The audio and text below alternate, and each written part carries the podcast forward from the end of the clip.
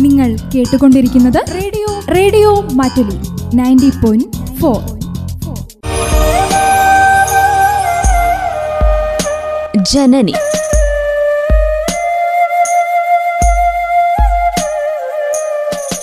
Ayurveda medical association of India state വനിതാ committee March എട്ട് വനിതാ ദിനത്തോടനുബന്ധിച്ച് തയ്യാറാക്കി അവതരിപ്പിക്കുന്ന ആരോഗ്യ ബോധവൽക്കരണ പരിപാടി.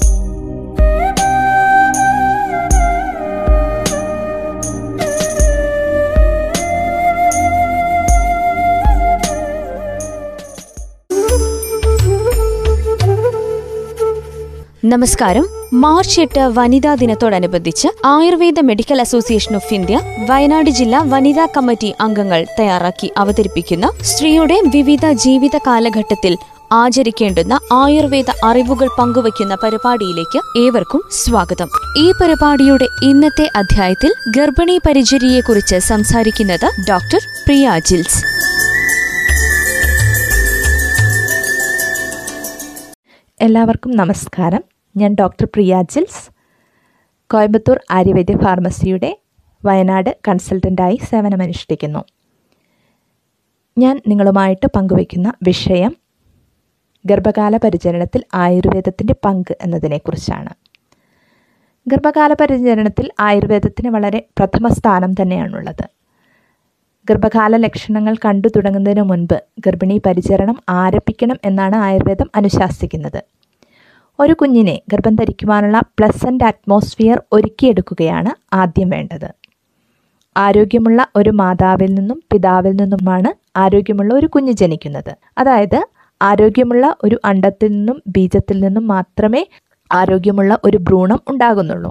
ഒരു കുഞ്ഞിന്റെ ആദ്യ വിദ്യാലയം എന്ന് പറയുന്നത് ഗർഭാശയമാണ്. അവിടെ വെച്ചാണ് ഒരു കുഞ്ഞ് ആദ്യ പാഠങ്ങൾ പഠിക്കുന്നത്. ഒരു ഭ്രൂണം രൂപപ്പെടുന്നത് മുതൽ മൂന്ന് വയസ്സുവരെയുള്ള കാലഘട്ടമാണ് ഒരു കുഞ്ഞ് യഥാർത്ഥത്തിൽ ആരായിത്തീരണമെന്ന് ഡിറ്റർമൈൻ ചെയ്യപ്പെടുന്നത്. ഒരു സ്ത്രീയുടെ ഏറ്റവും സങ്കീർണവും പ്രാധാന്യമേറിയതും എന്നാൽ ഏറ്റവും മനോഹരവുമായ ഒരു കാലഘട്ടമാണ് ഗർഭകാലഘട്ടം എന്ന് പറയുന്നത്. ഈ സമയത്ത് വളരെ വിദഗ്ധമായിട്ടുള്ള ഒരു മേൽനോട്ടം വളരെ ആവശ്യമാണ്.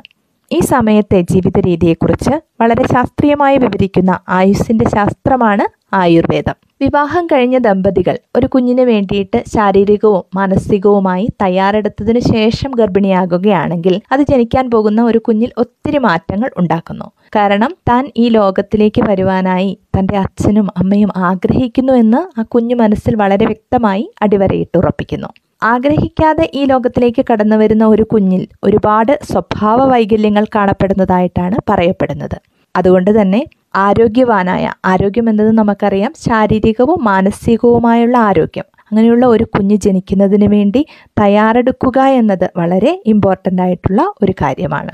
ഗർഭിണിയായ സ്ത്രീയിൽ ആദ്യ മൂന്ന് മാസം ശാരീരിക മാറ്റം കാര്യമായൊന്നും പ്രകടമാകുന്നില്ല. എങ്കിലും ഹോർമോൺ വ്യതിയാനങ്ങൾ മൂലം ചില ലക്ഷണങ്ങൾ കാണിക്കാറുണ്ട്. ശരീര താപനിലയിൽ മാറ്റം വരിക അതുപോലെ തന്നെ തലചുറ്റൽ പോലുള്ള അവസ്ഥകൾ പ്രൊജസ്ട്രോൺ ഹോർമോണിന്റെ വ്യതിയാനം മൂലം മലബന്ധം ഉണ്ടാവുക ഇങ്ങനെയുള്ള ചില ലക്ഷണങ്ങളൊക്കെ കാണിക്കാറുണ്ട്. ആദ്യ മാസം ഭ്രൂണം അവ്യക്തമായിരിക്കും. രണ്ടാം മാസം സെക്സ് നിർണയിക്കപ്പെടുന്നു ഈ സമയത്ത് ഗർഭകാല ലക്ഷണങ്ങൾ അതായത് ഇപ്പോൾ പുളി രസത്തോടുള്ള താല്പര്യം തലചുറ്റൽ ഛർദി തുടങ്ങിയവ കാണപ്പെടുന്നു. ഗർഭിണിയുടെ ആഗ്രഹങ്ങൾ സാധിച്ചു കൊടുക്കുക എന്നത് വളരെ പ്രധാനപ്പെട്ട ഒരു കാര്യമാണ്. കാരണം ഗർഭസ്ഥ ശിശുവിന്റെ ഹൃദയം മാതൃഹൃദയവുമായിട്ട് കണക്റ്റഡ് ആയിരിക്കുന്നു. അതിനാൽ അമ്മയുടെ തൃപ്തി വളരെ പ്രാധാന്യം അർഹിക്കുന്നു മൂന്നാം മാസത്തിൽ അഞ്ച് അംഗങ്ങൾ വ്യക്തമാക്കുന്നു. ശിരസ് രണ്ട് കാലുകൾ രണ്ടു കൈകൾ സൂക്ഷ്മമായിട്ട് ഉടലെടുക്കുന്നു. സുഖദുഃഖ ബോധം കുഞ്ഞിന് അനുഭവിക്കാൻ കഴിയുന്നു. അഞ്ചാം മാസത്തിൽ ജീവൻ വ്യക്തമാകുന്നു.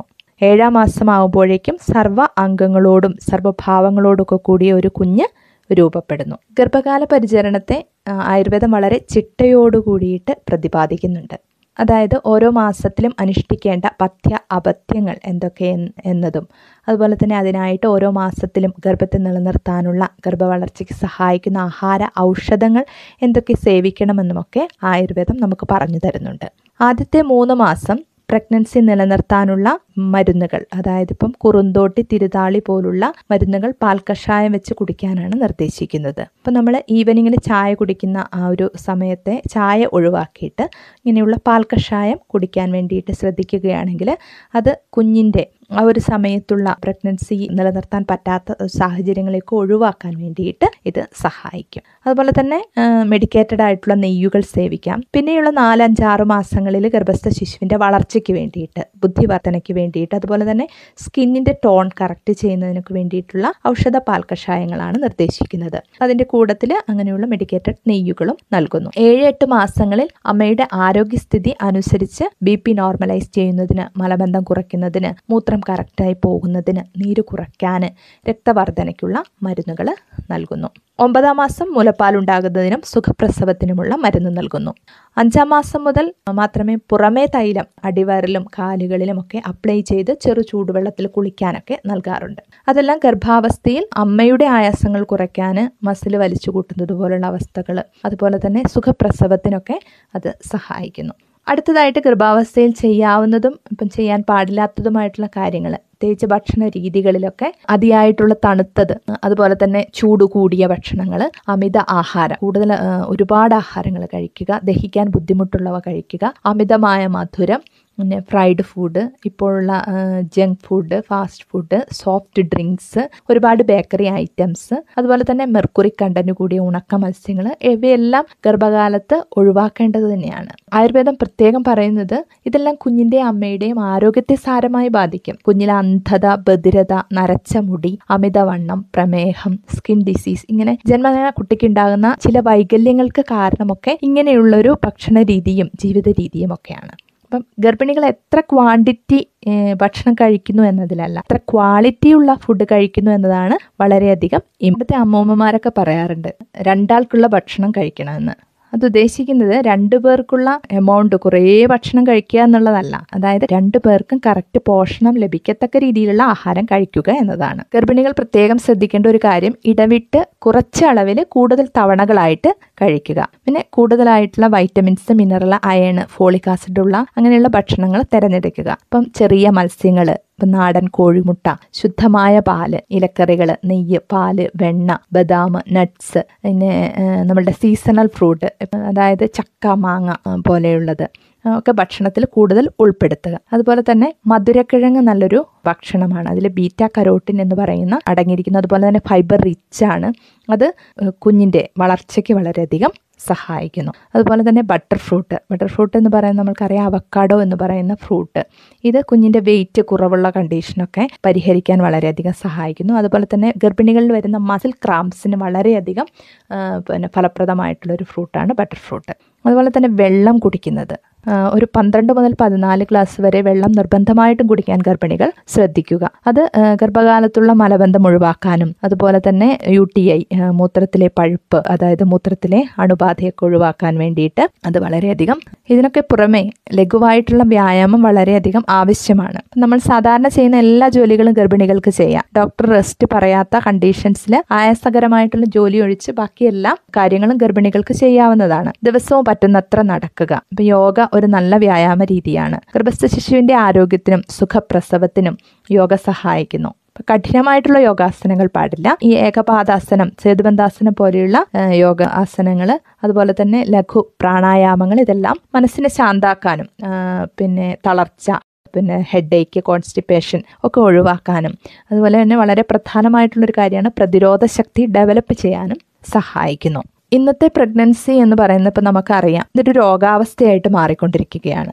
ഇത് ശരിക്കും ഇന്നത്തെ ഒരു ലൈഫ് സ്റ്റൈൽ കൊണ്ട് തന്നെയാണ് ഇങ്ങനെ സംഭവിക്കുന്നത്. ഇതൊരു സെഡൻഡറി ലൈഫ് സ്റ്റൈലാണ് അപ്പോൾ അതുകൊണ്ട് തന്നെയാണ് ഇതിന്റെ കാരണം. ഇപ്പോൾ പണ്ടുള്ള സ്ത്രീകളെയൊക്കെ നമുക്ക് നോക്കുവാണെങ്കിൽ അറിയാം. അപ്പോൾ അവർക്കൊക്കെ വീട്ടു ജോലികളിൽ നിന്ന് വ്യായാമം കിട്ടിയിരുന്നു. എന്നാൽ ഇന്നത്തെ ജീവിത സാഹചര്യത്തിൽ ഓഫീസ് ജോലികൾ ഇപ്പോൾ ഇരുന്ന് തന്നെയുള്ള ജോലികൾ അതുപോലെ തന്നെ ഒത്തിരി ശരീരം അനങ്ങാത്ത തരത്തിലുള്ള ജോലികളാണ് ഇന്ന് കൂടുതൽ അപ്പം അത് നോർമൽ ഡെലിവറിയിൽ നിന്നും ഡെലിവറി എന്ന അവസ്ഥയിൽ നിന്നും സിസേറിയനിലേക്ക് കൊണ്ടെത്തിക്കാനുള്ള വലിയ കാരണമായിക്കൊണ്ടിരിക്കുകയാണ്. അപ്പോൾ ഗർഭിണികളൊക്കെ എന്ന് വെച്ചിട്ടുണ്ടെങ്കിൽ ഒരു ഓഫീസിൽ വർക്ക് ചെയ്യുകയാണെങ്കിൽ തന്നെ അത് കണ്ടിന്യൂസ് ആയിട്ട് ഇരുന്ന് വർക്ക് ചെയ്യാതെ ഇടയ്ക്കൊന്ന് എഴുന്നേറ്റ് നടന്ന് അങ്ങനെയുള്ള കുറച്ച് കാര്യങ്ങളൊക്കെ ചെയ്ത് ശ്രദ്ധിക്കേണ്ടത് വളരെ അത്യാവശ്യമാണ്.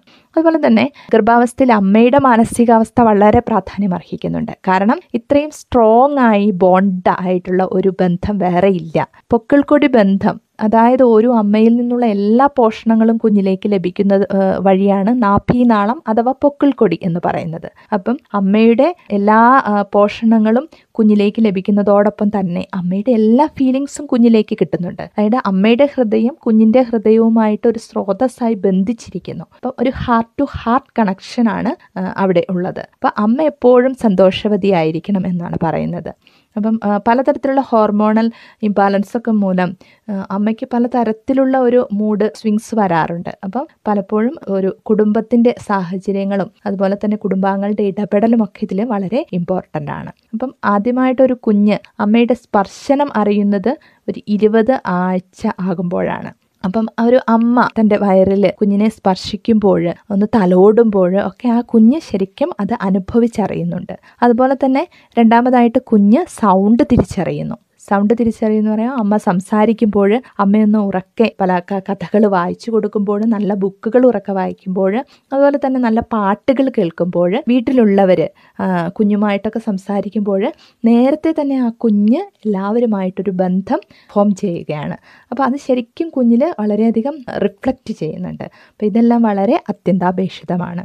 അപ്പം ഇത് കുഞ്ഞിന്റെ ബുദ്ധിവികാസത്തിനും മാനസിക വളർച്ചയ്ക്കും സ്വഭാവ രൂപീകരണത്തിനും ഒക്കെ വളരെയധികം. അതുപോലെ തന്നെ ഗർഭാവസ്ഥയിൽ പല സ്ത്രീകളും പല രോഗാവസ്ഥകളിലൂടെ കടന്നു പോകാറുണ്ട്. അപ്പം ആദ്യ മാസങ്ങളിൽ കാണുന്ന ഛർദി ചില തലചുറ്റൽ എന്നൊക്കെ ഉള്ളത് സ്വാഭാവികമാണ്. പക്ഷേ ഈ ഒരു അവസ്ഥ കൂടുതൽ ഗുരുതരമായിട്ടുള്ള അവസ്ഥയിൽ കാണപ്പെടുകയാണെങ്കിൽ അതായത് ഇപ്പം രാവിലെ കിടക്കയിൽ നിന്ന് എണീറ്റ് തല ഉയർത്താൻ പോലും പറ്റാത്തൊരവസ്ഥയിൽ കാണുകയാണ് അതൊരു രോഗാവസ്ഥയാണ്. അത് ഹൈപ്പർ എമിസിസ് ഗ്രാവിഡേറം എന്നാണ് അതിനെ നമ്മൾ വിളിക്കുന്നത്. അപ്പം ഈ ഒരു അവസ്ഥ എന്ന് പറയുന്നത് ഉം, വിളർച്ചയിലേക്കും അതുപോലെ തന്നെ പിന്നെ യു ടി ഐ യൂറിനറി ഇൻഫെക്ഷനിലേക്കും ഒക്കെ വളരെയധികം നയിക്കുന്നു. അപ്പം ഇതെല്ലാം ശരിക്കും ഒരു വൈദ്യ വൈദ്യനിർദ്ദേശം എടുക്കേണ്ട കാര്യങ്ങളാണ്. അപ്പം ധാരാളം വെള്ളം കുറേശ്ശെയാണെങ്കിലും നാരങ്ങ വെള്ളം പോലെയുള്ളത് കുറേശ്ശെ കുടിക്കുക അതുപോലെ തന്നെ ഇളനീര് കരിക്കിൻ വെള്ളം ഏലക്ക പൊടിച്ചിട്ടൊക്കെ കുടിക്കുക അങ്ങനെ ചെറിയ ചെറിയ കാര്യങ്ങളൊക്കെ ചെയ്യുക ഒട്ടും നിയന്ത്രിക്കാൻ വയ്യാതാവുമ്പോൾ തീർച്ചയായും വൈദ്യനിർദ്ദേശം തേടേണ്ടതാണ്. അതുപോലെ തന്നെയാണ് പിന്നെ ആദ്യ മാസങ്ങളിൽ കാണുന്ന ബ്ലീഡിങ് സ്പോട്ടിങ് അതുപോലെ തന്നെ അടിവയറിനുള്ള വേദനകളൊക്കെ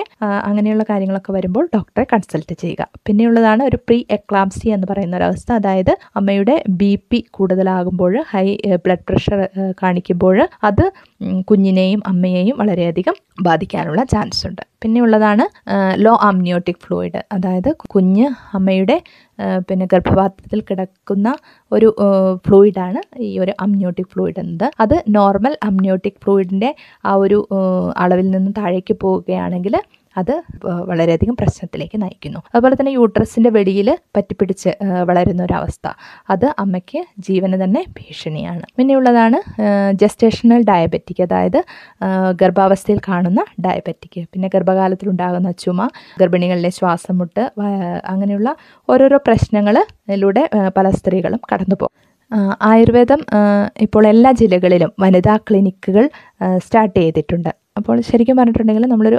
ഗൈനക്കോളജിസ്റ്റിന്റെ അടുത്ത് പോയി ഓരോ മാസവും റുട്ടീൻ ചെക്കപ്പ് നടത്തുന്നത് പോലെ തന്നെ. പിന്നെ ആയുർവേദ ഡോക്ടേഴ്സിന്റെ അടുത്ത് അതായത് ഇങ്ങനെയുള്ള ട്രെയിൻഡ് ആയിട്ടുള്ള വനിതാ ക്ലിനിക്കുകളിൽ വന്ന് കൺസൾട്ടേഷൻ ചെയ്യുകയാണെങ്കിൽ ഈ ഒരു ആയുർവേദ രീതിയിലുള്ള കാര്യങ്ങൾ നമ്മൾക്ക് ഇംപ്ലിമെന്റ് ചെയ്യാനും അതുപോലെ തന്നെ നല്ലൊരു ആരോഗ്യമുള്ള ഒരു കുഞ്ഞിന് ജന്മം നൽകാനുള്ള ഒരു സാഹചര്യം ഒരുക്കപ്പെടുകയും ചെയ്യും. അതുപോലെ തന്നെ അമ്മ അതായത് ജനനി എന്ന് പറയുന്നത് ദൈവത്തിന്റെ വലിയ ഒരു അനുഗ്രഹമാണ്. അപ്പം ഈ ഒരു അനുഗ്രഹത്തെ വളരെയധികം ആരോഗ്യമുള്ളതാക്കി തീർക്കുവാൻ സന്തോഷമുള്ളതാക്കി തീർക്കുവാനായിട്ട് ഓരോ ദമ്പതികൾക്കും സാധിക്കട്ടെ എന്ന് പ്രാർത്ഥിക്കുന്നു.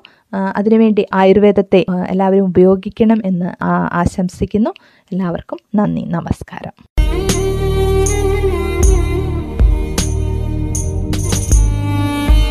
ശ്രോതാക്കൾ കേട്ടത് Janani. Ayurveda medical association of India state വനിതാ കമ്മിറ്റി മാർച്ച് എട്ട് വനിതാ ദിനത്തോടനുബന്ധിച്ച് തയ്യാറാക്കി അവതരിപ്പിക്കുന്ന ആരോഗ്യ ബോധവൽക്കരണ പരിപാടി.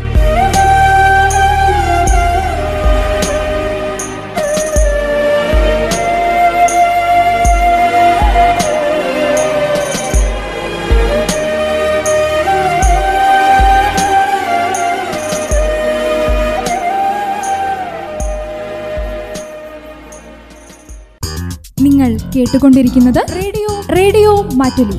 Ninety point four.